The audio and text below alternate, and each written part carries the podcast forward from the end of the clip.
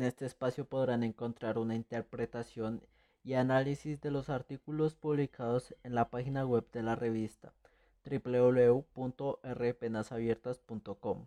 Esperamos que este espacio sea de su total agrado y se animen a su vez a tomar participación en esta dinámica de conocer, cuestionar, analizar y opinar.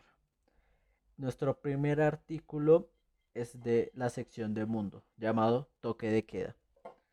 En este artículo, a pesar de que su título puede ser engañoso, se habla de cómo, de cómo es la incompetencia política en Colombia, de cómo las personas en el poder eh, toman su trabajo como un chiste.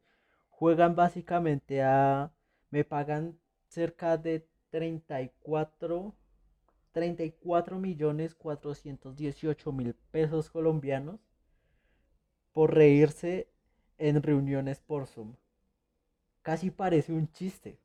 Parece un chiste que personas ganen casi 5 o 6 veces más que el colombiano promedio y se estén riendo. Se hagan chistes, hagan bromas, no se tomen en serio su trabajo, no se tomen en serio que tengan que mirar por el futuro del país y de sus habitantes y más bien prefieren reírse como lo hizo cierto personaje, un congresista más exactamente, durante una reunión por Zoom. ¿Cómo es posible que en este gobierno y en estos instantes donde el mundo está pasando por una situación sanitaria bastante crítica, donde personas literalmente están muriendo, se tengan que aguantar ese tipo de cosas? se tenga que ver como este político que tiene básicamente con uno de sus salarios casi toda su vida resuelta, reírse, de que tome en serio, que coja algo que esté diciendo como una broma y empiece a reírse en vez de pensar, ah, no, es que hay gente muriéndose o de hambre o por la propia enfermedad. A, él, a esas personas siento, siento yo que les falta algo de humanidad, les falta entender que hay personas que no tienen la vida arreglada, que que es ridículo que te estés riendo mientras hay personas que pagarían o matarían, mejor dicho, tal vez por un cuarto de tu sueldo para poder sobrevivir o subsistir un par de semanas más. ¿Cómo es posible que a estas personas se les ha dado tanto poder monetario y tanto poder social que tengan la capacidad de de junto a todos sus amiguitos votar y decir que una ley se hará o no se hará. Y una vez eso, ah, no, jajaja, venga y nos reímos por Zoom en una reunión donde se esté hablando acerca de cosas como la moción de censura, que es algo totalmente, constitucional. Lo toman como una broma, un chiste en donde ellos se pueden reír y saben que van a decirle a sus compañeros de abajo de la mesa, decirles, oiga, venga, votemos, digamos que no. O saboteemos la propia reunión riéndonos. Y activemos el, el micrófono y que todos nos escuchen reírnos, que la seriedad de este asunto no importe. Básicamente es como si todo el mundo se estuviera muriendo de la risa, si todo el mundo ganara 34 millones 418 mil pesos colombianos, entonces pues a quién le importa lo que pase. Estas personas perdieron el rumbo de decir, yo estoy dirigiendo un país o una comunidad, yo estoy a cargo de las decisiones que pondrán, que involucran a las personas que viven ahí. Estas personas lo olvidaron. Estas personas ahora piensan, ah, no, gano todo eso, ya tengo toda mi vida arreglada y pues ya, nada que hacer. Sí, tienes toda la razón, Santiago, y es que es realmente indignante eh, ver que, pues, primero, ese salario no es la siquiera la cuarta parte del salario mínimo que hay en Colombia. Es lo que dijiste, mucha gente mataría por tener, aunque sea un poco de él, eh, sobre todo ver, ver tanto dinero que ganan y aún así que no desempeñan una buena labor porque hasta valdría la pena decir, no, Dios, tenemos unos excelentes congresistas eh, muy objetivos, muy neutrales, que realmente eh, saben lo que están haciendo y manejan muy bien aquello, pero, pero no, tenemos tal vez es un circo allá porque tenemos es simplemente payasos riéndose, en vez de eh, hacer lo que realmente deben hacer en un Congreso. Eh, burlándose de la constitución, burlándose de las personas que los eligieron, de las personas que pagan su salario, que somos todos. Es, es indignante y molesta ver cómo simplemente se ríen de aquello, más en un contexto en el cual nos encontramos. La gente muere de hambre y esta vez no podemos decir es que decidió ser pobre, si es la excusa de siempre, sino es que esta vez no puede hacer nada. O sales y trabajas y te evitas morir de hambre, pero probablemente te contagies. O te quedas en casa y tal vez no te contagies, pero mueras de hambre. Entonces es una decisión bastante dura, bastante difícil que el colombiano promedio debe tomar, que el porcentaje de desempleados que hay en Colombia deben tomar, las personas que se encuentran trabajando en la calle deben tomar, ¿sí? Y ellos simplemente se están riendo porque desde la comodidad de sus pedestales está cada uno en su casa con sus 35 millones casi y medio pensando que si a mí no me falta nada, pues al resto sí que menos. Y riéndose algo que es para la ciudadanía colombiana y sobre todo para la ciudadanía bogotana un tema tan importante, de tanta relevancia, que dejó muertos, que dejó lugares incinerados. Es simplemente fundamental esto que están hablando y él simplemente se ríe. Se, se, ríe como si no fuera consciente de aquello que está pasando. Como si tal vez esa escala de dinero le lo sube a las nubes y lo dejó allá arriba. Y tampoco le permite mirar hacia abajo.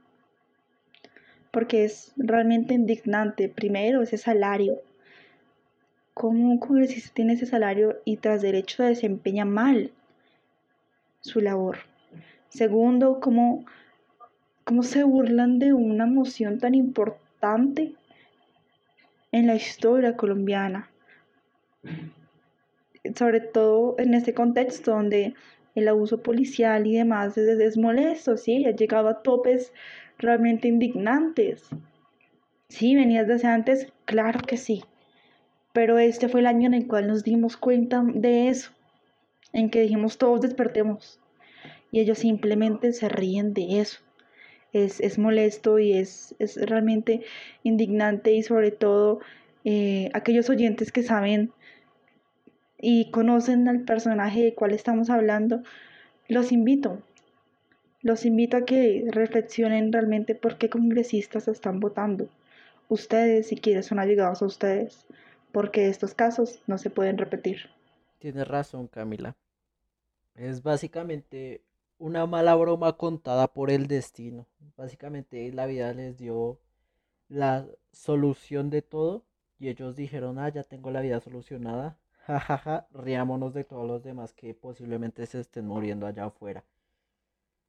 No lo sé, es como como que se suben al poder personas que no deberían subirse al poder. Y la aclaración que tú haces es muy buena, Camila, decirle a las personas como, oiga, vea, no simplemente piense en la persona que le dio un bulto de cemento y le dice, vaya y vote por mí porque bla, bla, bla, bla, bla, bla, bla, bla, bla. No, es que el punto es que no regalemos nuestro voto. El punto no es darle el poder a estos papanatas, a estos bufones de cuarta que piensan que una vez tengan plata ya lo que importa no les concierne, ellos ya si quieren se pueden largar del país y no pasará nada, porque ellos ya ganan 34 millones de pesos. Con 34 millones, ¿sabes? Es curioso, es que da rabia pensar que se le da tanto dinero a una sola persona por ir a una reunión de Zoom, reírse un rato, no prestar atención, que digan, ah, ya se acabó, firmen acá, ya firma y se larga toda esa actividad fácilmente pasó en, ¿qué? Dos, tres horas de plática. Una vez acabó eso, ¿qué? El man dijo, ah, por tres horas, tres, cuatro horas, exagerando, tal vez cinco, se sacó 34 millones de pesos colombianos, sin contar que hay veces que se sabotean las llamadas o antes, cuando era todo presencial, que los propios congresistas ni asistían a las asambleas y aún así se seguía pagando todo eso. Eso es ridículo.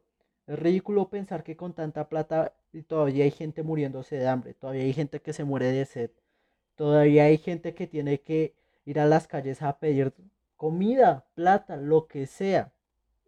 Es que es increíble, es increíble que todas estas, todas estas personas lleguen al poder y mágicamente olvidaron que existe un estrato bajo, que existe alguien por debajo de ellos que requiere su atención, que ellos subieron al poder para tener en cuenta ya no solo a las altas esferas que tienen más dinero que ellos, sino a los que están abajo de él.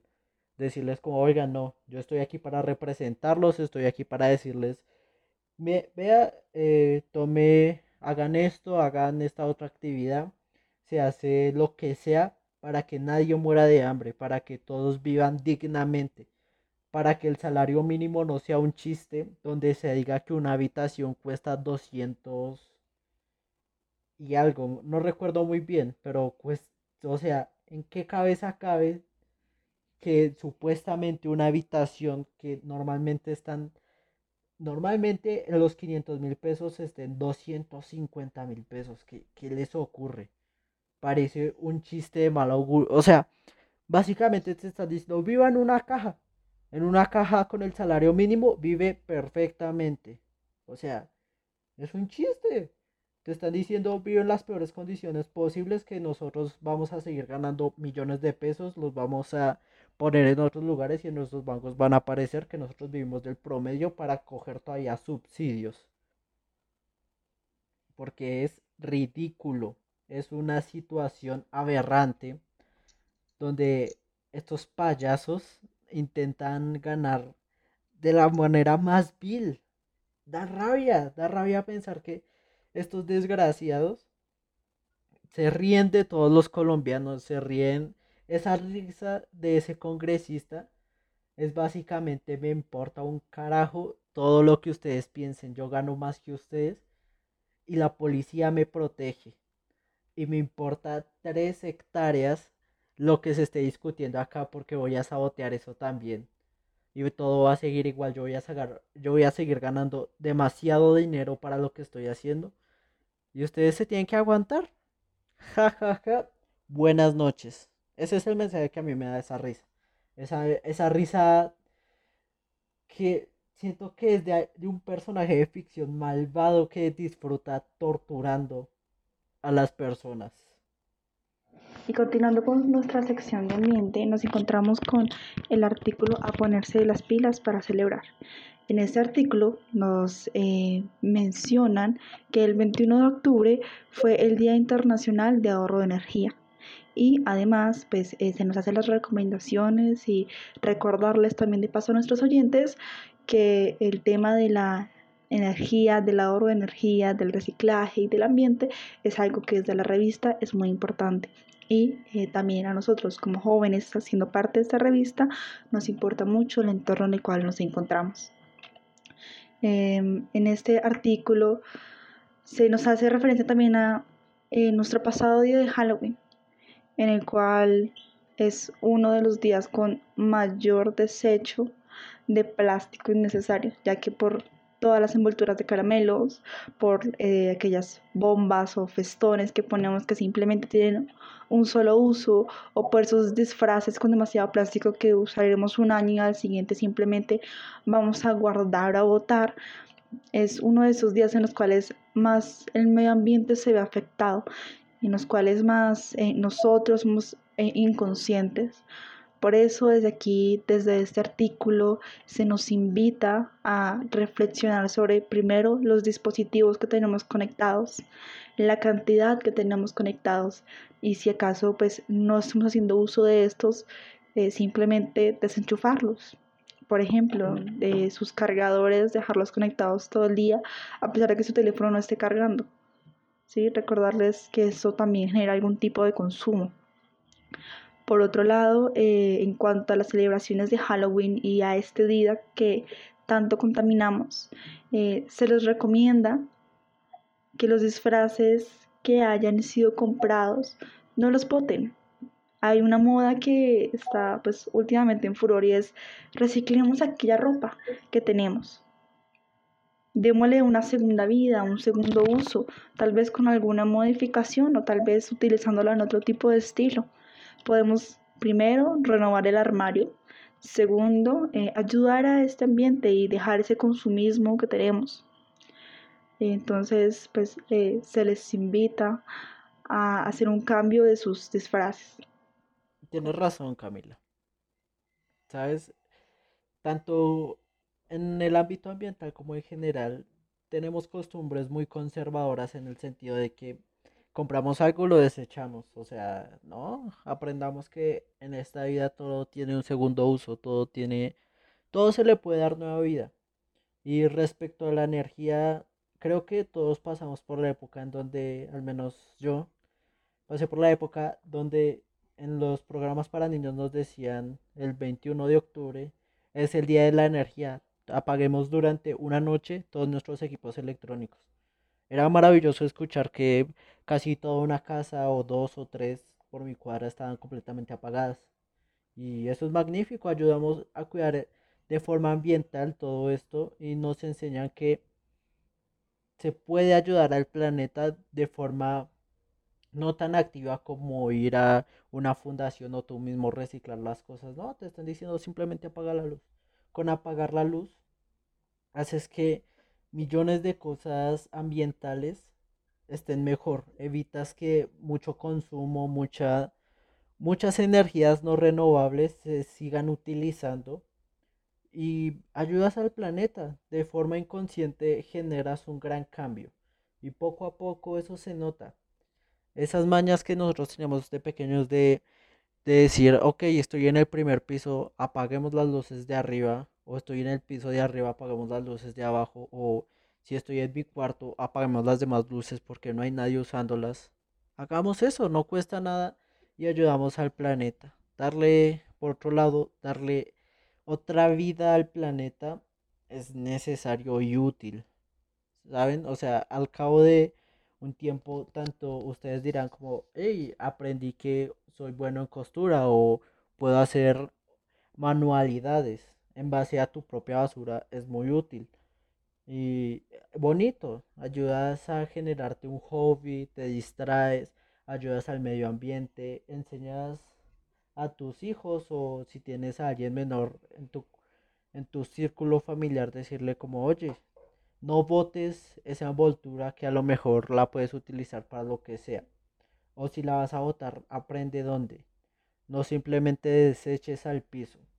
Que por mi parte, me parece muy desagradable cuando un niño recoge un papel en la calle y la madre simplemente le dice bótelo, pero lo bota al suelo y la madre está contenta con eso, ¿no?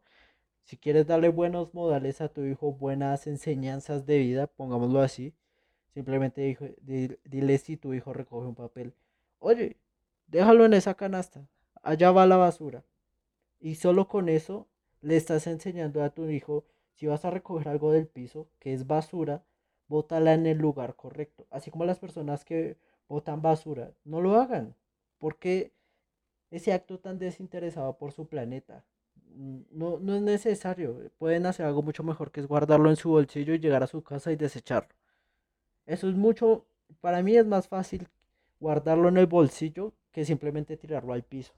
Con eso se, se bota en un lugar adecuado y va a hacer su correcto su correcto movimiento, podemos llamarlo así, su correcto proceso hasta que pueda ser renovable, o sea, desechado de forma correcta para que no afecte al medio ambiente, para que no mueran animales marinos, hablando de la contaminación náutica o no se afecte el, el aire de tan contaminado que está. Poco a poco se se hacen cambios tanto energética como en costumbres que hacen que a la final estamos mejorando la estabilidad humana. Estamos enseñando que poco a poco el mundo puede cambiar y poco a poco es bueno el cambio si es para bien. Si se evita tanto daño ambiental, si se evita tanto uso de cosas innecesarias, si se evita tanto consumo desmedido, pues las cosas solo van a ir a mejor. Sí, tienes toda la razón, Santiago, y es que por lo menos eh, ahorita que nos encontramos en la pandemia, pues se ha hecho un mayor uso de elementos electrónicos, ya sea porque eh, en mi caso eh, soy estudiante aún de colegio y mi jornada es de 7 a 3 y media de la tarde. Pues todo en, este, todo ese tiempo, claro, me encontraba en mi colegio, se hacía así el, gasto de luz, tal vez de la luz de los salones, pero no más de eso. En cambio, pues ahorita encontrándome, encontrándome en mi casa, pues eh, si mi habitación es muy oscura, tengo que tener la luz encendida todo el día mientras hago mis tareas. El computador encendido todo el día mientras eh, tengo mis clases, hago mis tareas y demás. Que para hacer oficio voy a poner música porque pues es mejor. ¿Sí? Y todos los zapatos electrónicos que estoy usando, sin contar que no vivo sola. Eh, mis padres, mis hermanos, mi familia, mis tíos y todas las personas en general han tenido que acceder a esto eh, de alguna u otra forma para eh, lograr simplemente pues comunicarse o continuar de alguna forma con sus vidas, con sus trabajos o con su educación, para conectarme con mis amigos o sí, para terminar mis trabajos. Es, es, necesario y hemos generado mayor consumo. Y es justo en este momento en el cual debemos eh, no simplemente consumir, sino reflexionar sobre esto.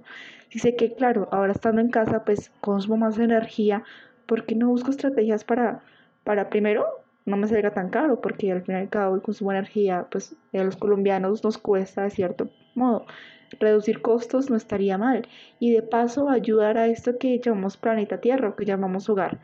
Por otro lado, no sé si sea la única, por lo menos en mi sector y en algunos sectores de, mis compañeros eh, donde viven en el sur de Bogotá, en estos días se ha ido mucho la luz.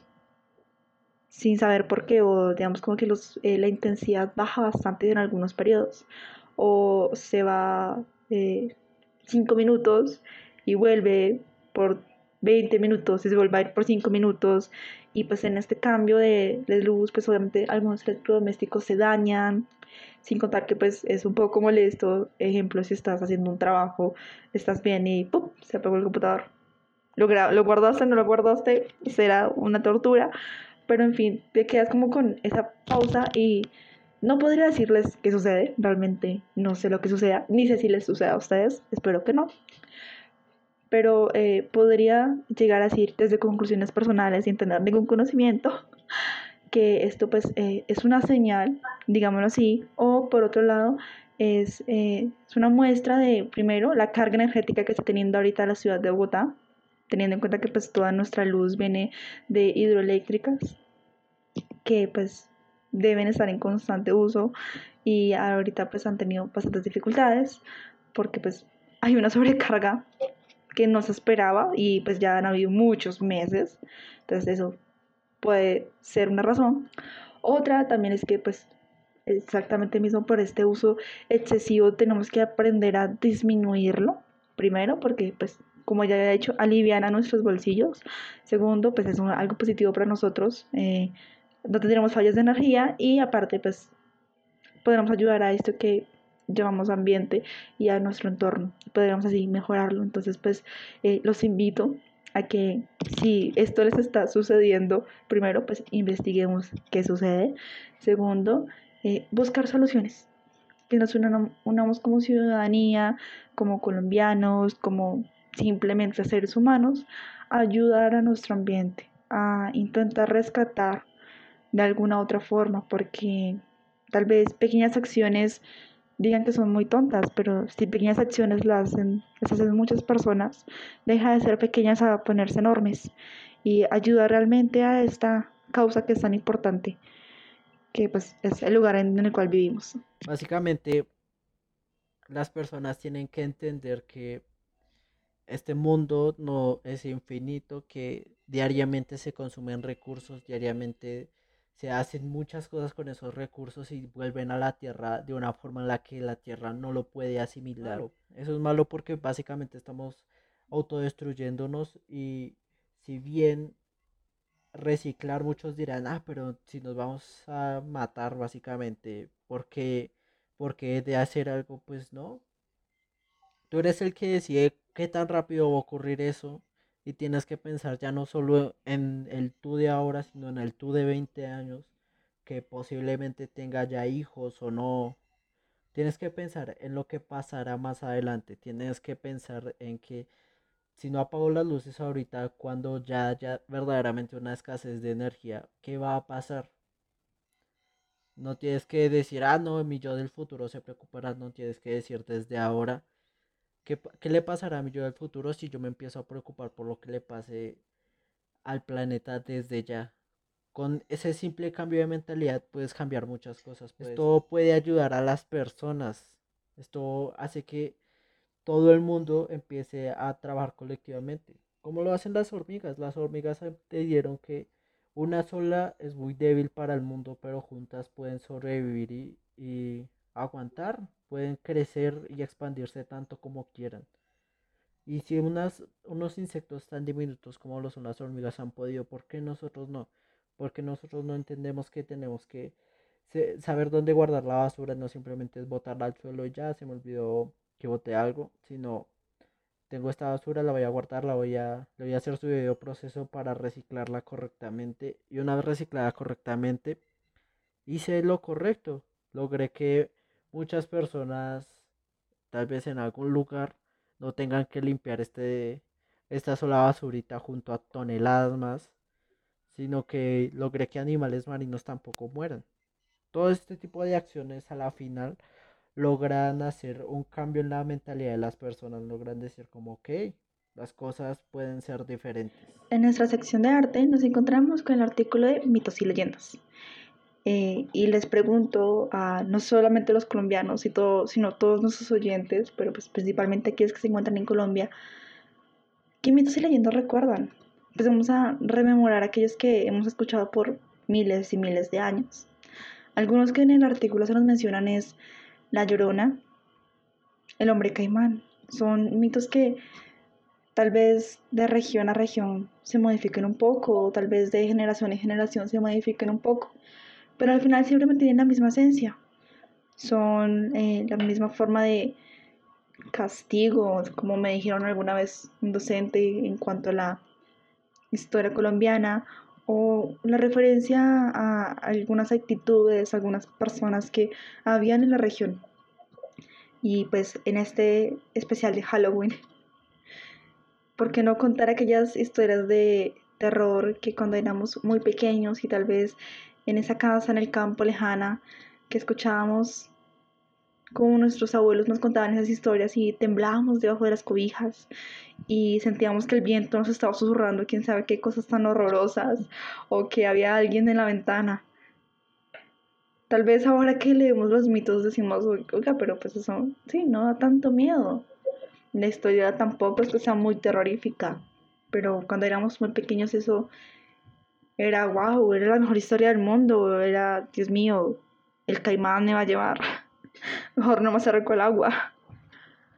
Era, era, era fantástico. Y pues ahora, eh, desde un análisis, nos encontramos con que pues, son parte de nuestra cultura. Y como nuestra sección, parte del arte colombiano. Una tradición que pasó de voz en voz y llegó hasta ahora, 2020. Quién sabe desde hace cuántos miles de años. Historias fantásticas, historias surrealistas con tal vez con alguna parte de realidad, tal vez no, pero que al final siguen siendo fantásticas. Cosas que eh, son asombrosas, que dices, wow, de pequeño esto realmente asustaba. Y también el artículo pues nos habla sobre uno de nuestros noveles de literatura, Gabriel García Márquez, ya hablando de pues nuestro realismo mágico que pues es uno de los mayores, eh, una de las mayores interpretaciones que se puede haber y uno de los mayores autores en, este, en esta área, con su pues obra Mil años de soledad, la cual les confieso detesto, pero hay que admitir que es buena. tiene, tiene, tiene, su, tiene su algo, se les, los invitamos a leerla. y ya desde su propio análisis puedan eh, verificar si lo que les digo están conmigo o están en mi contra, pero les invitamos a leer esa gran obra que pues es muy reconocida. Y sobre todo algo que nos importa es que a pesar de que son mitos y leyendas también nos encontramos con esa parte de violencia. Y es que es la forma mágica de ver lo normal, la costumbre o lo que pasa diariamente, pues lastimosamente dentro de esta normal costumbre que pasa diariamente en Colombia, nos encontramos con, con la muerte.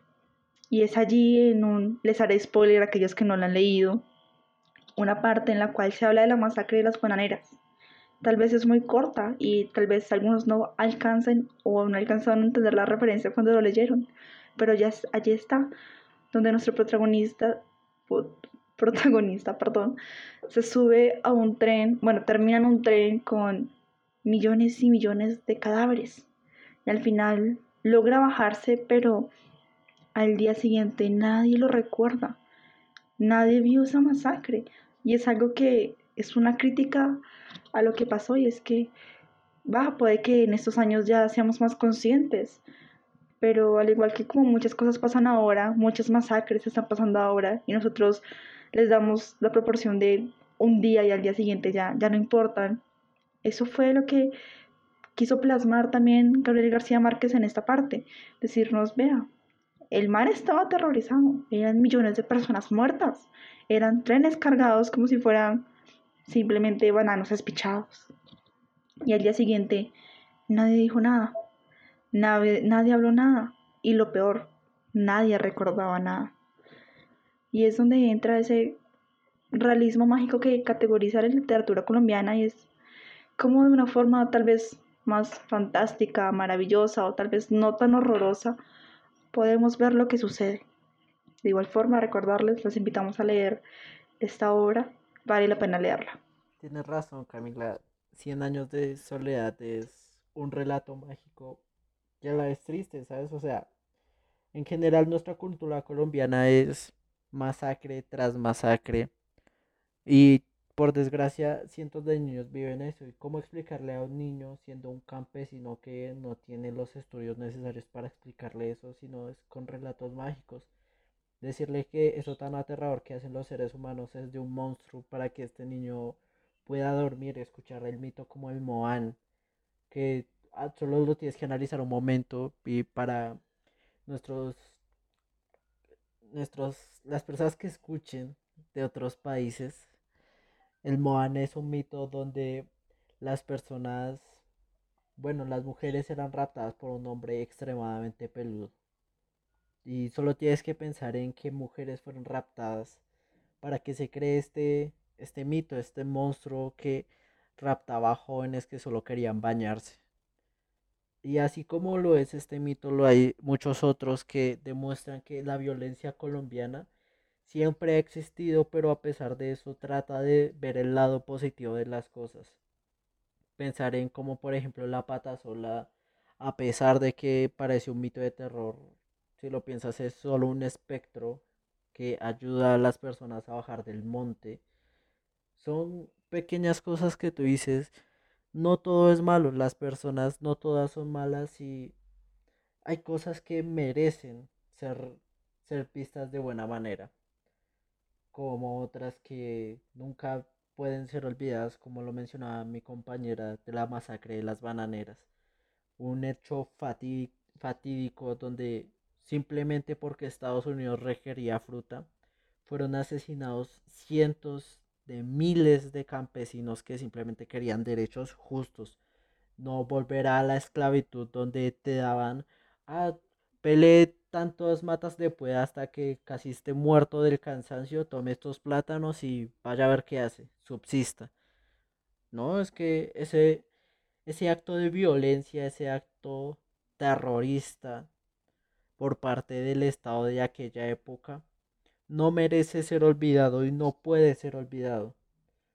Para los oyentes de, Colombia tienen que saber que si quieren enterarse más de este tema, en el Museo Nacional existe un apartado exclusivo de la masacre de las bananeras, en donde pueden escuchar las grabaciones exactas de tanto eh, Gaitán, que fue un político muy importante aquí en Colombia, como del general que llevaba a cabo la masacre de las bananeras.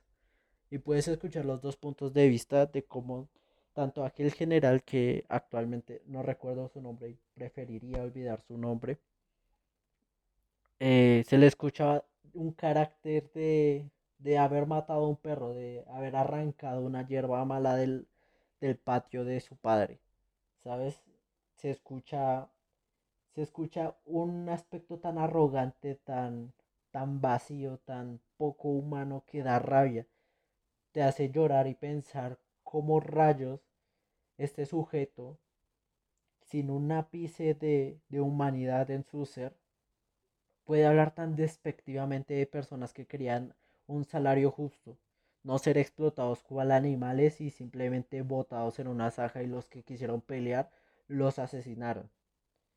Y así como Gaitán escucharlo, su voz de frustración de decir cómo es posible que en mi propio país esté siendo utilizado como una granja.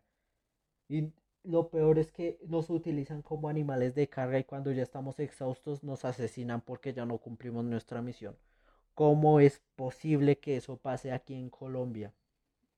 Así como esta masacre la pueden encontrar ahí, el único fragmento que puedes encontrar en plataformas como YouTube es la entrevista a una anciana que se le hicieron en los noventas que sobrevivió a aquella masacre. Y te desgarra, te desgarra ver cómo ella en esa época era una sola, era una niña, o bueno, una señorita más bien, y escuchar cómo veía a los campesinos correr y que las metralletas sonaban como truenos, y que cientos de gritos, confusión y miles de cuerpos a sus pies que ella estaba asustada, estaba aterrada. ¿Sabes? O sea, fue un evento catastrófico que en los libros de la historia colombiana fácilmente ocupa un renglón. Más allá de eso no lo ocupan porque a las personas en el poder no les sirve que las cosas malas se recuerden. No les sirve saber que ellos fueron los causantes directos de la muerte de tantas, de tantas personas. Sí, claro, es que es, es, realmente impactante. Y por eso este artículo tenemos una mención de honor y es aquellos relatos que para esa especie de Halloween son terroríficos. Tal vez narrados de una forma más tierna, tal vez un poco menos sádica, pero siguen siendo relatos de terror.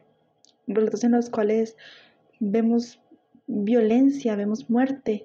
Y como lo decías en, los, en las leyendas y en los mitos, esos fueron creados para asustar a la gente, para no hagas esto porque está mal. O si vas por este lado te puede pasar esto. O el ejemplo que dabas del Moan. Simplemente violencia. Lo ves y en el fondo es violencia, neta violencia. Tal vez, claro, con los años se fue modificando, se fue creyendo que era simplemente un rumor o para el se fue afianzando que es cierto. Y estas son las leyendas colombianas, algo que pudo no haber pasado, pero que al final siempre representa violencia. Y es triste y es eh, un poco desgarrador conocer esto, pero aún así, pues nos levantamos y ponemos en pie para aceptarlo y sobre todo evitarlo. De igual forma, de nuevo, invitarlos a leer esta obra de Gabriel García Márquez. Podrán conocer un poco más sobre la historia colombiana y pues algunas expectativas y guerras, por ejemplo, tal vez un poco menos surrealistas entre lo que fue aquí el partido conservador y el partido eh, libertador, perdón, no me olvidé exactamente, liberal. Y también, también está allí, también se narra y toma más partes de la historia. Y es realmente pensar, oye, solo por esto, o tal vez, sí, son, tal, al inicio tenía unas desigualdades tan, tan tontas, unas diferencias tan tontas, que era como, ¿en serio se están peleando solo por eso? Ya con el paso de los años las diferencias se supone se fueron haciendo más grandes. De igual forma, invitarlos a analizar si esto es cierto o no, si realmente hay una gran diferencia entre la derecha y la izquierda colombiana o simplemente son el mismo mal con diferentes nombres. Y volviendo a nuestros mitos, es realmente eh, importante y aquellos espectadores, bueno, espectadores no, perdón, oyentes, que no son colombianos, eh, los invitamos, los invitamos a, a leer nuestros mitos, nuestras leyendas y también los de ustedes y analizar qué están intentando contar allí ¿Acaso que eso es tan importante que ha pasado años y años para que, para que siga aún? Invitarlos a analizar si las historias representan tal vez un odio, un amor, muerte o, o qué diablos quieren representar aquellas personas hace años y que, siendo tan importante, aún continúan. Tienes razón, Camila. Hay que recordarles a nuestros oyentes que la, la historia siempre se va a repetir si tú no conoces tu pasado. O sea, aprende los errores pasados para no cometerlos en el futuro. Y si esto se convirtió en parte de la cultura es porque en algún momento ocurrió. Tal vez de una manera mística, tal vez fue una forma de pintar que algo malo que sucedía en la época estaba pasando. Y nuestros oyentes tienen que entender que esto puede pasar, esto podría seguir pasando y tienen que, que aprender de eso, tienen que aprender del pasado para mejorar en el futuro.